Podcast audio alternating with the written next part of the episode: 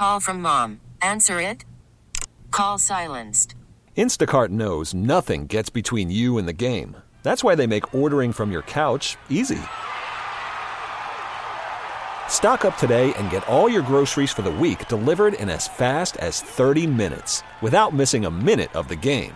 You have 47 new voicemails. Download the app to get free delivery on your first three orders while supplies last. Minimum $10 per order. Additional terms apply. Jason took the quarterbacks taken in the first round. He also threw in Rosen, and he ranked them with who he thought had the best possibility of being successful, right? And maybe none of them are successful, maybe they all are, but this is just his power ranking. Uh, spoiler alert, Josh Rosen was at the top of that heap, which I thought I was a little surprised by. I'd love to know your thought process, Jason, when you went through that and decided to slot which guy where. Well, I think with him, like, I think he's already been to hell and back. Um, yeah. He's a year older than these kids. He's probably more pro ready than most of them. I mean, you can make the exception. Kyler Murray maybe is more pro ready because they're literally going to run his college offense. But, you know, in terms of guys being asked to take the next step, I, I think he's already there. And this this is like he he's endured I mean, close to twelve months of hell. I mean, that organization was in complete disarray. His GM gets arrested. The guy who drafted him, seemingly with zero conviction, you know, traded up. I think it's clear that Steve Keim was going to trade to the 10 spot for whoever the fourth quarterback in that draft was. They gave him no incubation, you know, a, a really weak coaching staff under a first year head coach. The staff was put together by the GM. Then the GM goes and gets himself arrested um, and suspended for the better part of training camp. They fire the offensive coordinator. What seven games into the season, they, uh, you know, Sam Bradford shows them that he's Sam Bradford by week three, and you know he's thrust into all that. And this off season, what he's had to endure. I mean, if that hasn't sort of toughened him up and, and matured him, I don't know what will. He goes to Miami on a lark almost, and and you know, it's not a great situation, but it's certainly better than what he would just been through. And I think the kid can play a little bit, and he's got a blank slate there. And uh, compared to these other guys, I'll take that scenario with him coming in being rescued with the 62nd pick, you know, versus some of the expectations and the weight of these other guys who were drafted to be the savior. Everybody knows Miami, if it don't work out, they're going to be, you know, with Rosen, maybe they win five or six games, but they're going to be in position to get a quarterback next year if they think they can do better than him. So um, I, I don't mind the spot he's in at all. Okay. Uh, well, what what was the ranking after that, Chad? So it goes Haskins two, Lock three, Kyler Murray four, Daniel Jones five. I'm I'm lockstep, pardon the pun, on that. Except I would flip Haskins and uh, Rosen just because I think Miami isn't. They don't have enough around him. He's just going to get the tar beat out of him again. Okay, Jason, uh, you know this intimately more than anybody.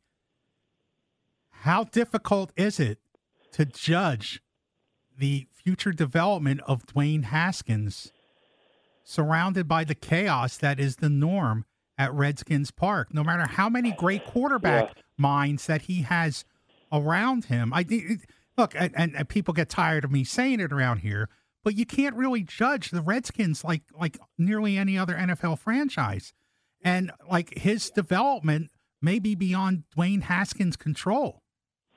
Absolutely. The whole point of this exercise was, you know, who can incubate. You know, it takes a village around some of these guys. Right. Who can put the best village around them? Now, Redskins versus the league, there's a huge discrepancy. We're great on the curve here, though, Lovey. I mean, look at Dave, we're talking about Dave Gettleman, who can't decide whether Daniel Jones was worth the sixth pick or if he wants him to sit for another three years because Eli is the Messiah and he shall play forever. I just chronicled a mere fraction of how the Arizona Cardinals took a kid at 10th overall that systematically killed him over the next 12 months to the point where they had to give him away for the 62nd overall pick. John Elway, you know, just Google John Elway and drafting quarterbacks. Like, that's where people go to die, right? I mean, Paxton Lynch, I mean, he's what, like the fourth quarterback in Seattle now? Um, you know, so that's who we're talking about. So this is the worst of the worst, you know. Like, um, I wouldn't, I wouldn't try to compare what Washington could pop, pop, possibly do for Haskins versus what a New England could do, or what a Green Bay could do, or what a Pittsburgh could do, you know, or, or whoever you know you think does a decent job of developing quarterbacks or evaluating talent and putting it all together.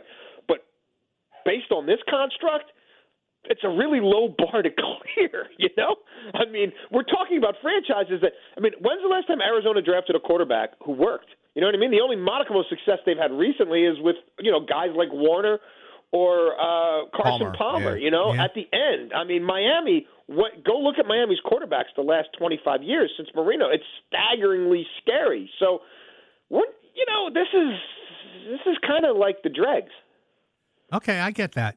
I, I get that reasoning. Sometimes it, it it's it's hard to recognize that It was uh, tough, there's though. the- Trust me, Lovey. It was tough. like it was.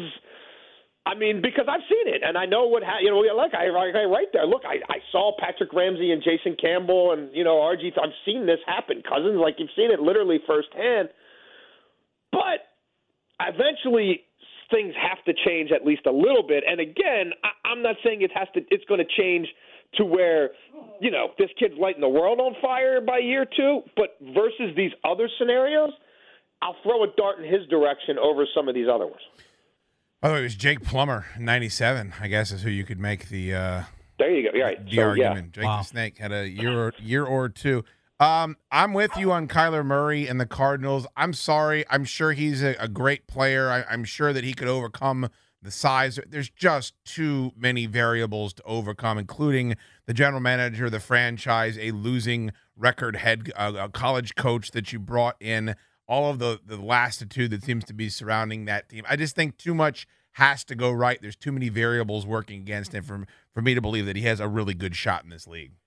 I mean, it's it's tough. This smells like to me a little bit like you know Chip Kelly um, or Steve Spurrier, one of these things where it's boom or bust. But history would say it tends to bust. Now, maybe look, maybe this, maybe the air raid, you know, this version of the air raid will work, and maybe they'll protect this kid better than they did Rosen. But I, I mean, I look at the constitution of their line. I don't know that it's markedly better. I'm sure they'll get David Johnson more involved and try to protect, you know, the kid a little bit that way. But you're talking about a, a coach. You got a GM fighting for his life. You've got an ownership group that's proven to be, um, you know, fairly woeful more times than not.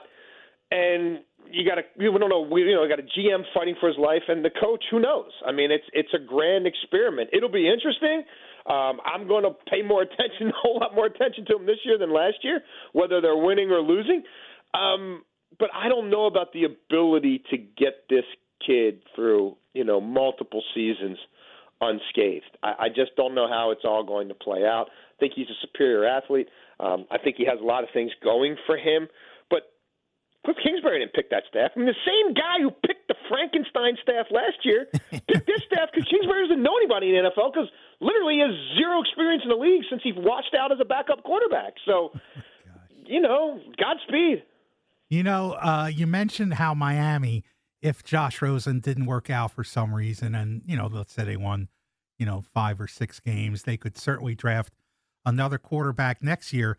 Is has the the new the it's not that new now, I know. but the, the no, it's eight years old, and I always call it the new CBA too. I yeah. I mean that that has that salary structure for incoming quarterbacks uh, changed roster building for the better, and uh, is there a downside to a lack of patience then for development? Well, I, I think look, it's you you, know, you no longer have the JaMarcus Russell concerns where you take a kid that high and it literally blows up your cap for multiple years and can set you back, um, you know, exponentially. Uh, it mitigates the risk, um, but you know, in terms of development part, I mean, how many guys really take a leap? You know, year like their breakthrough year becomes year five or year six or year eight. You know what I mean? Like okay, Case Keenum kind of had that for uh, you know uh, three quarters of a season a couple years ago, but then he regressed to the mean, you know, and looked like the guy he was before in Denver. I I think you generally know by year three one way or the other, no matter how much they're making. It allows you to it allows you to to certainly gamble on volume. You can throw Yeah. um, more chips down on that position and not have to to worry about it blowing you up. Um, but you know, at the end of the day, I think it's the it's it's the the, the organizations that um, are the most well run, that are the most patient, um, that you know have the smartest people making the biggest decisions, that tend to win in this league and develop quarterbacks. We really need new phones. T-Mobile will cover the cost of four amazing new iPhone 15s, and each line is only $25 a month. New iPhone 15s? Only at T-Mobile get four iPhone 15s on us and four lines for 25 bucks per line per month with eligible trade-in when you switch. Minimum of four lines for $25 per line per month with auto pay discount using debit or bank account. $5 more per line without auto pay, plus taxes and fees. Phone fee at 24 monthly bill credits for well qualified customers. Contact us before canceling account to continue bill credits or credit stop and balance on required finance agreement due. $35 per line connection charge applies. Ctmobile.com.